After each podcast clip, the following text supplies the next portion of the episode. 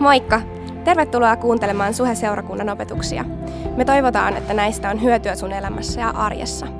Muistathan, että sä oot myös aina tervetullut meidän sunnuntaitilaisuuksiin Kalliossa ja Tikkurilassa. Lisätietoa Suhesta ja Suhen sunnuntaista löydät osoitteesta www.suhe.net.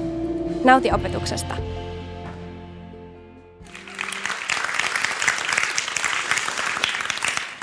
Hyvää uutta vuotta seurakunta. Onpa kiva olla täällä. Sitä on ihan sydämen pohjasta mahtavaa nähdä teitä jokaista. Mä oon iloinen ihan jokaisesta teistä. On etuoikeus olla tässä ja nyt. Me jatketaan 2017 saarnasarjaa. Ja tota, tämän sarjan aikana me halutaan esitellä suhea. Me halutaan vastata muun muassa kysymyksiin, että mitä me tehdään, miten me tehdään, miksi me tehdään ja miltä tulevaisuus tässä seurakunnassa näyttää. Eli me halutaan myös puhua siitä, varsinkin viimeisellä viikolla Lehtonen tulee puhua siitä, että miltä suhe, mikä on suhe visio. Mitä me uskotaan, että Jumala on puhunut meille äh, suhen tulevaisuudesta. Joten innostavat viisi viikkoa ja nyt neljä, neljä viikkoa jäljellä ja, ja toivottavasti pysyt kärryillä. Kaikilla maailman seurakunnilla on sama tehtävä, tehdä opetuslapsia. Mutta me voidaan tehdä tätä tehtävää hyvin eri tavoilla. Ja muun muassa siitä johtuu eri seurakuntien eroavaisuudet. Ja myös suhelle Jumala on antanut oman identiteetin ja oman kulttuurin, mitä me halutaan teille tämän sarjan aikana valottaa. Eli on olemassa asioita, jotka on suhea ja ei ole suhea. Ja me on pyritty suhessa määrittelee nämä asiat, mitkä on suhea, niin tämmöisen vision framein avulla. Voidaan kutsua sitä myös visioframe suomeksi, eikö se ole, näin se, näin se niin kuin menee, vision frame, visioframe. Se on taulun kehykset, jossa on missio, strategia, arvot ja mittaaminen. Ja sitten sieltä kehysten sisältä löytyy se Jumalan maalaama huikea maisema siitä, miltä tämän perheen tulevaisuus näyttää. Viime viikolla Make puhuu missiosta. Me voitaisiin ottaa tässä tämmöinen nopea lämmittelyharjoitus, että mä en joudu ihan koko aikaa puhua yksin. Niin me voidaan vetää tämä lause nyt yhdessä. Me harjoiteltiin viime viikolla, niin nyt mä uskon, että tulos on tosi hyvä. Niin eli se, mitä me tehdään, mikä on meidän missio on, että me ollaan lähellä Jumalaa ja lähellä ihmistä, jotta jokainen oppisi tuntemaan Kristuksen. Yes. Suita liikku. Mä näin, vaikka ei kuulunut ihan hirveästi, niin mä, mä näin, että moni oli messissä, kiitos. Tota niin, niin, tänään me mietitään sit sitä, että miten me toteutetaan tätä missio. Eli me puhutaan suhen strategiasta. Mutta me avataan meidän raamatut, maailman paras kirja tässä kohtaa, koska ei lähdetä peräällä puuhun, vaan lähdetään ihan oikeinpäin. Jatketaan itse asiassa samasta paikasta, mistä, uh, missä, niin kuin, mistä luettiin viime viikolla. Johannes 17. Ja tänään on, tota, meidän jakeet on 20-23. Minä en rukoile vain heidän puolestaan, vaan myös niiden puolesta, jotka heidän todistuksensa tähden uskovat minuun. Minä rukoilen, että he kaikki olisivat yhtä, niin kuin sinä, Isä, olet minussa ja minä sinussa. Niin tulee heidänkin olla yhtä meidän kanssamme, jotta maailma uskoisi sinun lähettäneen minut. Sen kirkkauden, jonka, olen antanut, jonka olet antanut minulle, olen antanut heille, jotta he olisivat yhtä, niin kuin me olemme yhtä kun minä olen heissä ja sinä olet minussa, he ovat täydellisesti yhtä ja silloin maailma ymmärtää, että sinä olet lähettänyt minut ja että olet rakastanut heitä niin kuin olet rakastanut minua. Rukoillaan vielä. Kiitos Isä sun rakkaudesta, jolla sä rakastat me ihan meitä jokaista tässä huoneessa – Kiitos siitä, että sä oot antanut tämän sanan meille tänään. Ja mä pyydän, että sä avaat meidän sydämet kuulemaan sun puhetta tänään. Sä haluat puhua meille jokaiselle henkilökohtaisesti, mutta sä haluat puhua erityisesti tämän sanan paikan kautta meille myös seurakuntaperheenä. Auta meitä kuulee, ottaa vastaan niin, että me voidaan tulevaisuudessa tuottaa hedelmää. Isä, mä kiitän myös uudesta vuodesta. Mä kiitän siitä, että sä luot uutta. Sä teet tiet aavikon keskelle. Sä teet joet kuivuuden keskelle. Herra, sä oot ihmeitä tekevä Jumala.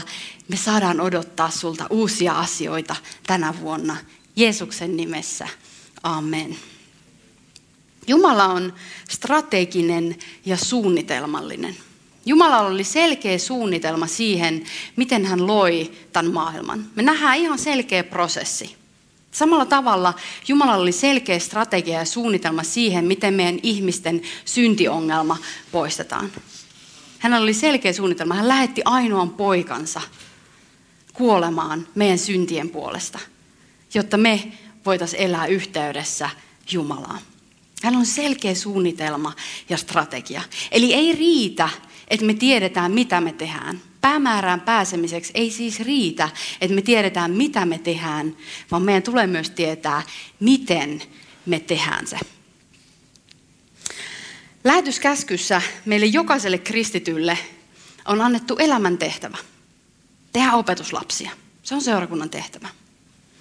Ja nämä Matteuksen evankeliumin viimeiset jakeet, eli viimeisiä asioita, mitä Jeesus sanoi meille, meidän Herra sanoi meille, on, että menkää siis ja tehkää kaikki kansat minun opetuslapsikseni.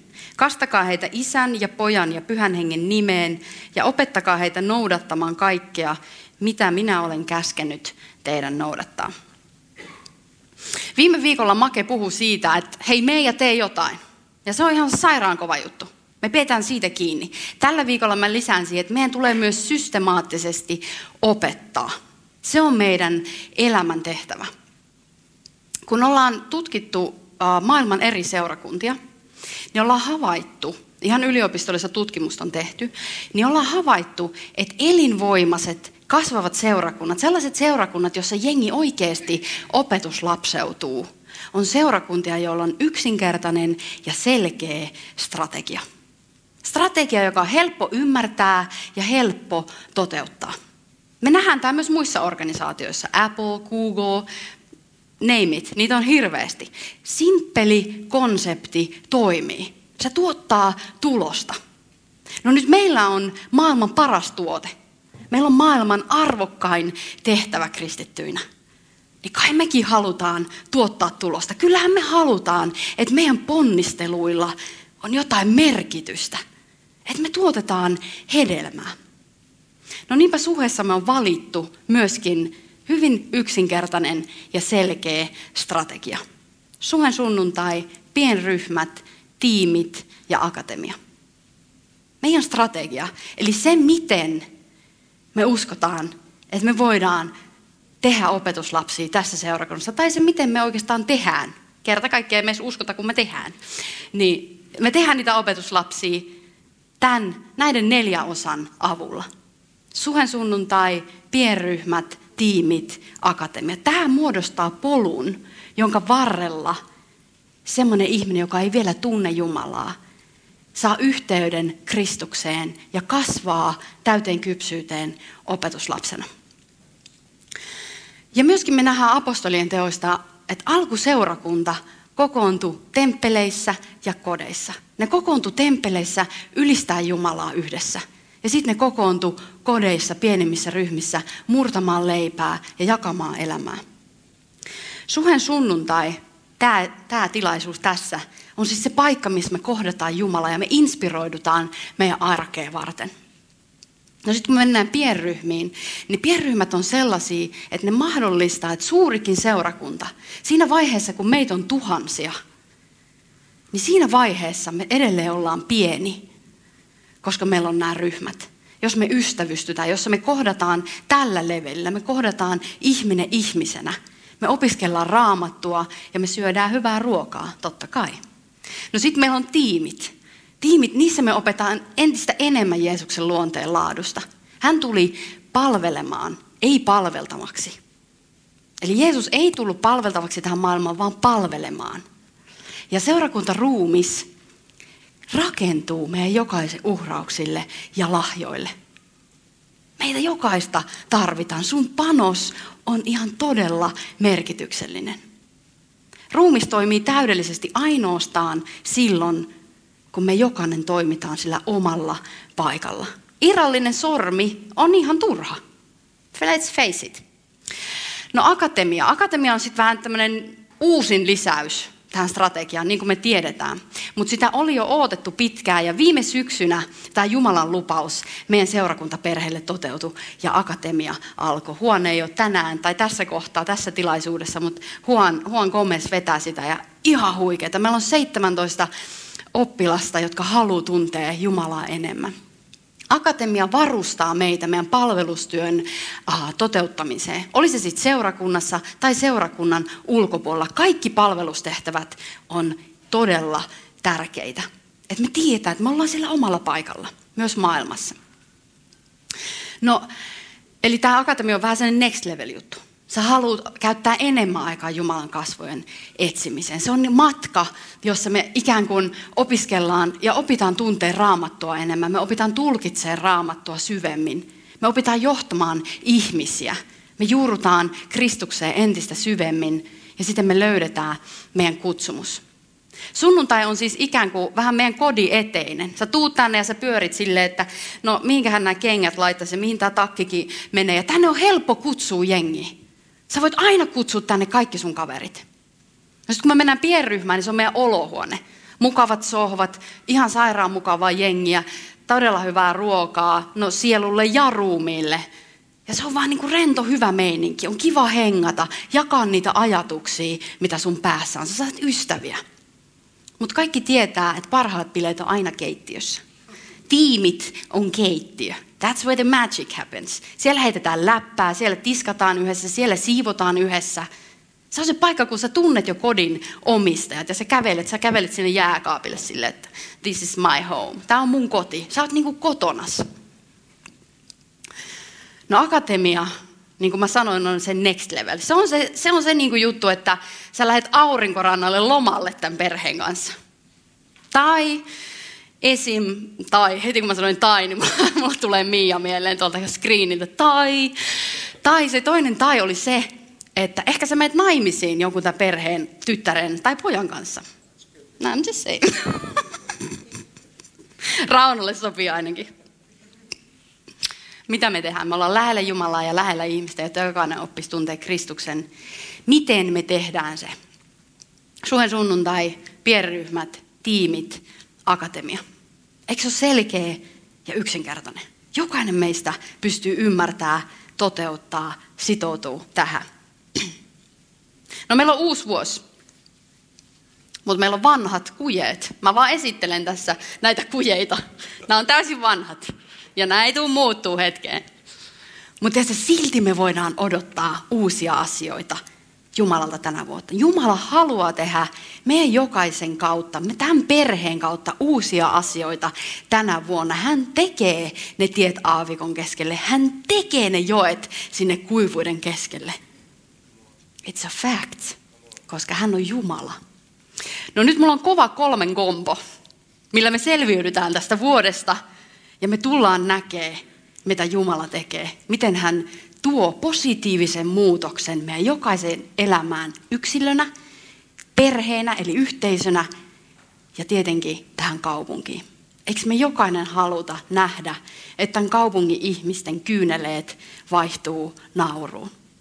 Se on jotain, mitä Jumala voi tehdä. Vaihtaa sen murheen iloksi. Hän kaataa sitä iloöljyä meidän päälle ihan hulluna. Mä yritin tehdä yhden pointin saarnan mutta en onnistunut. Tuli kolme. Tuli kolme, se on se maksimi. Sitä enempää ei niin kuin kannata. Joten filet mignon, siitä tuli lihahyytelö. Ja tota, joku tykkää toivottavasti siitä, mä en tykkää lihahyytelöstä, mutta mä oon vaan semmoinen, mulla on aina näitä ajatuksia, mutta tääkin on niin kova juttu, on pakko sanoa. Ensimmäinen fokus. Paavali puhuu Filippiläiskirjeessä luvussa kolme, jakeet 13 ja 14. Filippiläisille 3, 13 ja 14. Yhden minä teen. Yhden.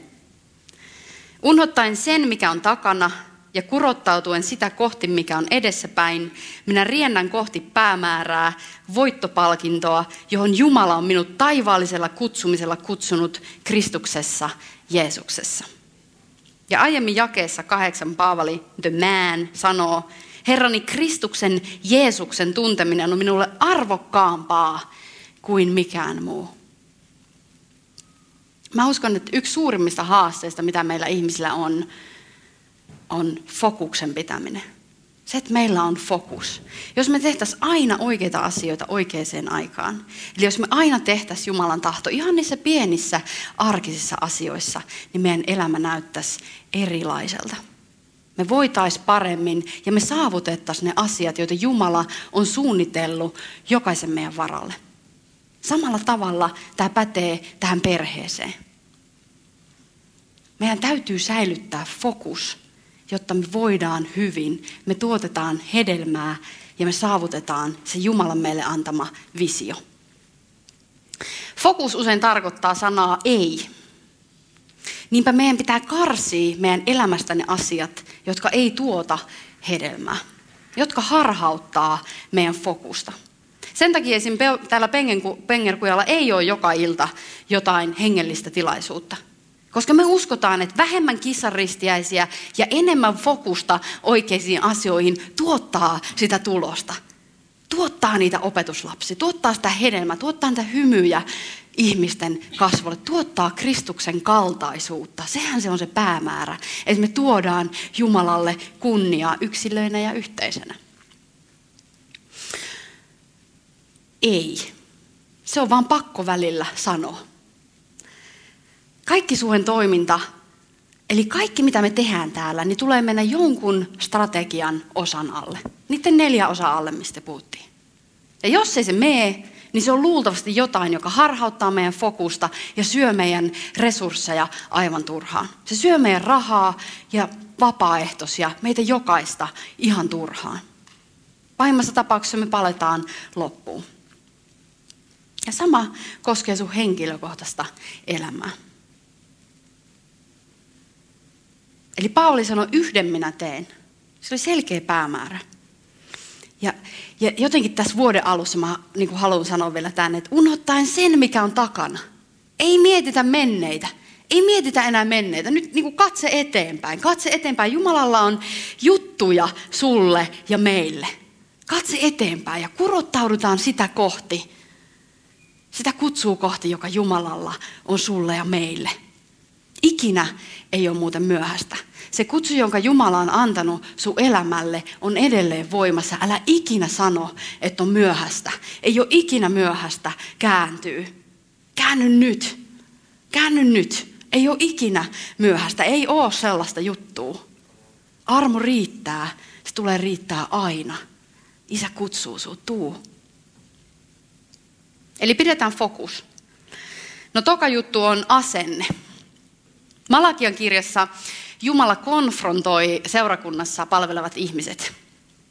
Kuka muuten tykkää konfrontaatiosta? No hei se oli yksi. Ihan mahtavaa. I see you. Tosi kova. Saat propseja. Onko muita? Ei. Anteeksi. Anteeksi, ajan? Mä huuan tähän mikkiin, teidän kaikkien korvat hajoaa täällä, mutta, mutta tota, niin, niin. siis eihän kukaan silleen varmaan inhimillisesti tykkää konfrontaatiosta, jos ajattelet asiaa. Mutta mä oon oppinut tykkäämään siitä ja nyt johtajat korvat höröille, tämä on ihan super tärkeä juttu. Mä oon sekä teoriassa että käytännössä oppinut, että tämä on hyvä juttu. Se on haastava juttu, se on epämiellyttävää äh, niin kuin inhimillisesti, mutta joka ikinen kerta sen keskustelun tuloksena syntyy syvempi yhteys. Syntyy luottamus ja tämä on se, mitä me haetaan. Silloinhan me rakennetaan jotain, joka kestää, kun meidän ihmissuhteet on tämmöisellä pohjalla. Malakia 1, 6-7. Poika kunnioittaa isänsä ja palvelija isäntäänsä. Minä olen teidän isänne, miksi ette kunnioita minua? Minä olen teidän isäntänne, miksi ette palvele minua? Tätä minä Herra Sebaot kysyn teiltä, te papit, jotka pidätte minua pilkkananne. Miten me olemme pitäneet sinua pilkkanamme, te kysytte. Siten, että olette tuoneet minun alttarilleni epäpuhdasta ruokaa. Miten me olemme halveksineet sinua, te kysytte. Siten, että olette ajatelleet, Herran pöytä ei ole minkään arvoinen. Vanhan testamentin aikaa niin seurakunnassa palveli ainoastaan leiviläiseen pappissukuun kuuluvat miehet. Mutta nyt Jeesuksen Kristuksen kautta jokaisella kristityllä on pääsy Jumala eteen. Meillä on mahdollisuus, etuoikeus palvella Jumalaa hänen seurakunnassaan, hänen temppelissään. Ja super. Jumala uh, uhras itsensä kertakaikkisena uhrina. Nyt meillä on mahdollisuus uhrata meidän aikaa, meidän varoja, antaa meidän lahjat käyttöön seurakunnan hyväksi. Se on mahdollisuus. Me saadaan myöskin rukoilla Jumalaa Jeesuksen Kristuksen nimessä. Siihen aikaan, vanhassa testamentin aikaan ne papit, ne oli ne, jotka ainoastaan saa lähestyy Jumalaa. Mutta nyt meillä jokaisella on tämä mahdollisuus. Jumala perään kuuluttaa erinomaisuutta tässä paikassa. No sitten sit tota, vanhassa testamentissa on myös semmoinen hauska tyyppi kuin Daavid. Ja, ja David mokaili. David mokaili elämässä ihan niin kuin mekin mokaillaan. Ja jos joku täällä miettii nyt, että mä en ole mokaillut, tai että en mä pärjää ihan hyvin, niin kyllä säkin oot syntinen. Koska mä yhdyn, yhdyn myös siihen, mitä, mitä Markus sanoi, ja mulla oli toi sama ajatus itse mielessä, minkä takia meidän on sairaan tärkeää ymmärtää, että me ollaan syntisiä, ja että me ei, me ei omassa voimassa kyetä, on se, että me ymmärretään armo. Me ei voida vastaanottaa armoa ja Jumalan voimaa, jos ei me ensin ymmärretä, että meistä ei itsestämme ole mihinkään. Jos me tehdään omassa voimassa, burnout odottaa. Mitähän mä olin sanomassa? Joo, David, se kuningasmies. David mokaili. Oikeasti, ja sitten me nähdään psalmeista, että hän kääntyi. Hän pyysi anteeksi, hän teki parannuksen. Jumala armahti hänet isoistakin mokauksista. Jumala armahti hänet. Armo riittää, ystävät. Armo riittää tänäänkin. Ei ole mitään asiaa, mihin armo ei riittäisi. Mutta pääpointti, miksi mä aloin puhua Daavidista, on se, että mä uskon, että Daavidilla oli fokus ja asenne kohdallaan, ja sen takia Jumala valitsi hänet Israelin kuninkaaksi.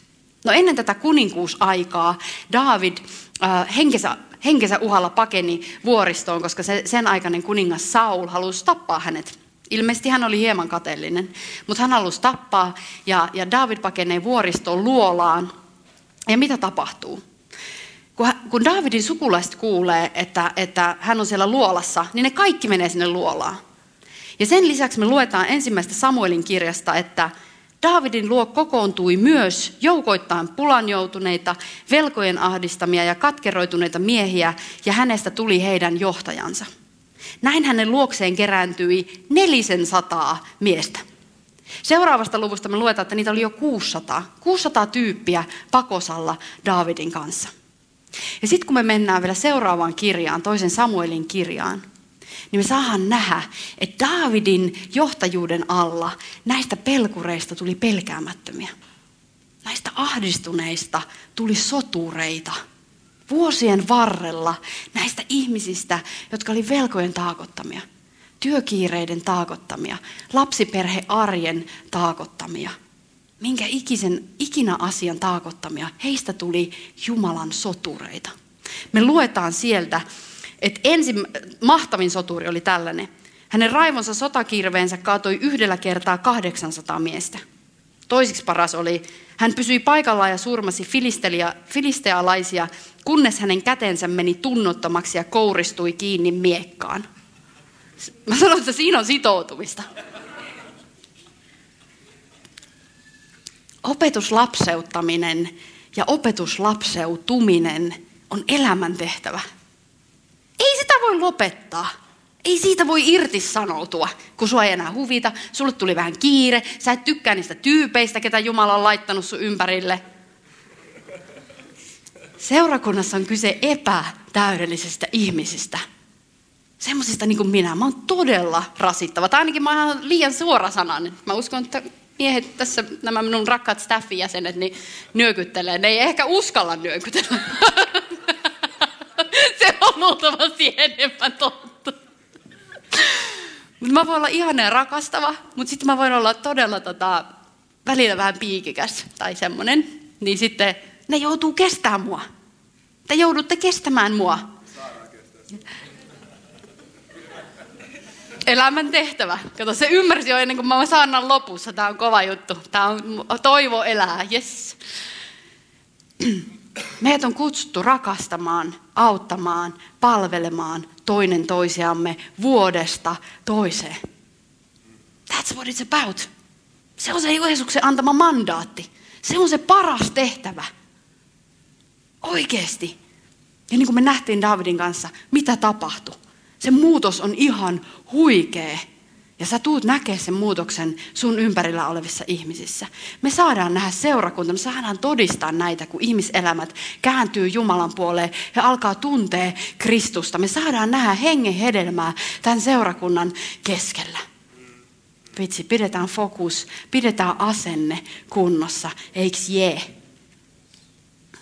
John Maxwell muuten sanoo, se on yksi mun favorite kristitty johtajuuskuru, niin se sanoo, että kaikki tekemisen arvoinen on ylämäkeä. Kaikki, se tekee näin, siksi teen näin. Kaikki tekemisen arvoinen on ylämäkeä. Mietipä ihmissuhteita. Ei se, niin kuin jos sä odotat, että sulle tulee joku täydellinen vaimo tai täydellinen mies, niin forget about it. Se on ylämäkeä. Se on haastavaa, mutta se palkitsee. No kolmas kohta, viimeinen kohta, montako sormea ei pysty. Ykseys. Mulla on kysymys sulle tänään. Uskot sä ihmeisiin? Mitä ajatuksia tämä kysymys herättää? Uskot sä ihmeisiin? Mulla sattui tota, ennen joululomaa erikoinen tapahtuma yhden ihmisen kanssa. Todella hämmästyttävää, brutaali, raaka tapahtuma, jossa mä koin, että mua kohdeltiin ihan mielettömän kylmästi ja mielettömän raasti. Ja, ja mä mietin, että mä en ole nähnyt tuommoista sydämen kylmyyttä aikoihin. Ja se oli tosi pysäyttävää. Se oli tosi pysäyttävää ja, ja kyllä täytyy sanoa, että mun sydän rikkuu. Mä olin todella surullinen ja vihanenkin välillä, mutta pääasiassa surullinen. Ja, ja päiviäkin myöhemmin mä edelleen sitten tippalinssissä selasin mun raamattua, ja, tai näinhän se menee, kun mulla on toi pädi, niin, niin tota, mä selasin raamattua ja mä olisin, että tämä on ihan toivotonta. Että niin mä en tajua, mitä tapahtuu. Että voiko tätä niin kuin korvata? Onko tämä niin kuin elämäosa-alue jotenkin ihan niin kuin vaan vinksallaan mun elämässä? Tämmöisiä ajatuksia. Sitten mä kuulen Jumala sanoa mulle, että do you believe in miracles? Mä en tiedä, miksi Jumala puhuu mulle englanniksi. Mutta se tekee niin. Hän on vapaa tekemään niin kauan kuin mä vaan ymmärrän, vaikka puhuisi kiinaksi. niin tota, uskot sä ihmeisiin? Uskot sä ihmeisiin? Ja nyt me palataan siihen ää, pääpaikkaan, mikä me luettiin jo alussa. Ja, ja jos, tää, niin kuin, jos mä oon tarjoilija, ja tämä puhe on hampurilainen, niin, niin nyt tulee se pihvi. Tai itse asiassa on tuplavihvi hampurilainen, koska me luettiin tämä paikka jo tarkoituksella alussa. Mutta mä myöskin haluan sanoa sen, että tämä ei ole ensimmäinen kerta, kun mä puhun teille tästä paikasta. Jumala muistutti mua, kun mä valmistelin, kun mä olin aivan fiiliksissä tästä samasta paikasta, niin, niin, niin mä muistan ainakin kolmas kerta, kun mä jo puhun tästä saarnaan, tästä samasta raamatun paikasta. Ja mun saarnaaja ura ei ole ollut pitkä. Huomioidaan nyt se vielä tästä. Mä ymmärrän, että jos mä olisin niin kuin Rauno, niin se on varmasti saarnannut monesta paikasta monen kertaan, mutta minä en ole. Ja tämä on ainakin kolmas kerta, kun mä jauhan tätä samaa juttua. Ni, niin mä haluan pyytää, että hei, höristetään meidän korvat ennen kuin tästä tulee niin kuin yhden biisin Spotify-lista. Ja mä niin kuin jauhan tätä samaa juttua teille joka kerta.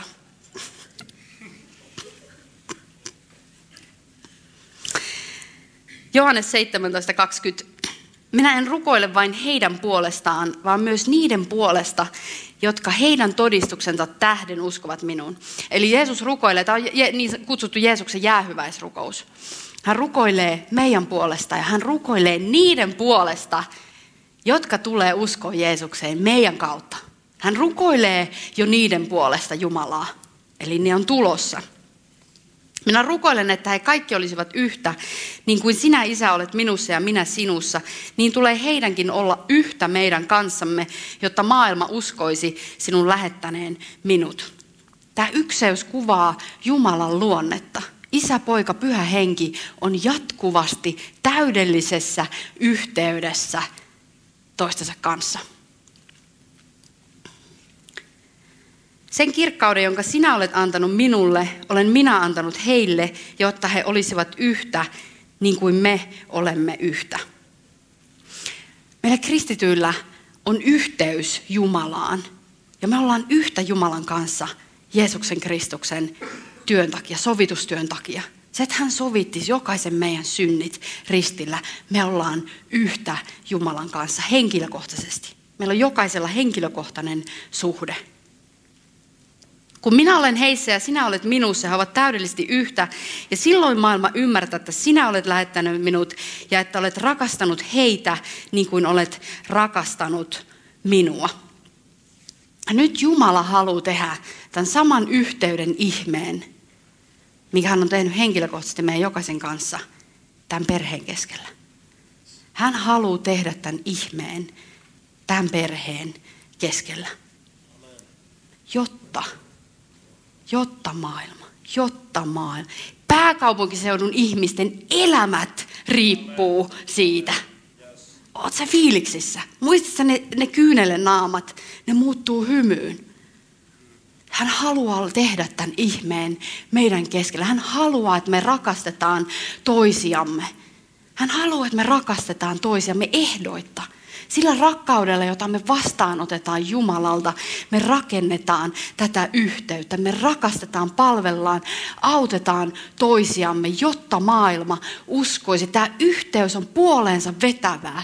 Se herättää maailman.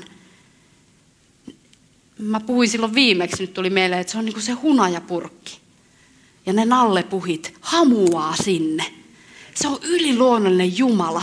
Tämä sanan paikka sanoo, että kun meillä on se rakkaus meidän keskellä, kun me ollaan yhtä perheenä, niin nämä ihmiset näkee Jeesuksen. Nämä ihmiset näkee Jumalan rakkauden.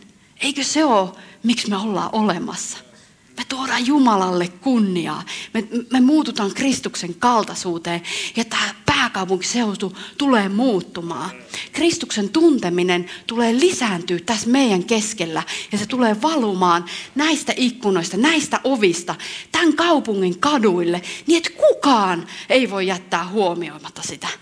Kukaan ei voi jättää. Tämä on semmoinen virta. Siitä tulee semmoinen virta, että jengi kyllä huomaa. Meidän ei tarvi niinku, äh, be concerned, olla niin kuin jotenkin siitä, että, että no, mit, tapahtuu, tapahtuu. Se on Jumalan työ. Kyllä se tapahtuu. Älä huolehdi, mitä siellä tapahtuu, kun me vaan pidetään kiinni siitä, että me rakastetaan toisiamme. Me ollaan yhtä ja me mennään ja me tehdään. Niin jengi huomaa, jengi kääntyy Jumalan puoleen. Me saadaan nähdä uusia asioita. Jumala haluaa, että me ollaan yksimielisiä. Filippiläisille 2.2. Yhdistäköön teitä sopu, rakkaus ja yksi mieli. Kun me yhdessä sitoudutaan meidän missioon, kun me yhdessä sitoudutaan meidän strategiaan, meillä on yksi mieli, mikään ei voi pysäyttää meitä. Mikään ei voi pysäyttää meitä, koska Jumala on jo sanonut, että edes helvetin tuolla portit ei pysäytä hänen seurakuntaansa. Mikään ei voi pysäyttää tätä perhettä. Kuulit sä? Kun mikään ei voi pysäyttää, kun me ollaan yhdessä, kun me ollaan yksimielisiä, kun me sitoudutaan samoihin juttuihin. Se fokus on se ongelma, kun me aletaan häröilemään meidän omia juttuja. Ei Jumala häröile, me häröillään. Me häröillään. Mieti, kun 500 suhelaista päättää, että tämä on se juttu. Me ollaan yhtä mieltä näistä asioista niin alkaa tapahtua. Mä lupaan sulle, että alkaa tapahtua. Jumalan sana sanoo, että kun me ollaan yhtä, niin maailma uskoo. Sen takia me ollaan täällä. Sen takia niitä kampuksia tulee. Meidän kampusjohtajat tulee kasvamaan meidän akatemiasta ja ne kaikki, ketä täällä istuu, jotka on meidän tulevaisuuden kampusjohtajia, niin on siunattu ja ota kutsu vastaan. Oletko messissä? Oletko messissä? Noustaan ylös hei seurakunta ja aletaan ylistää meidän mahtavaa, suurta, suunnitelmallista Jumalaa. Ei muuta.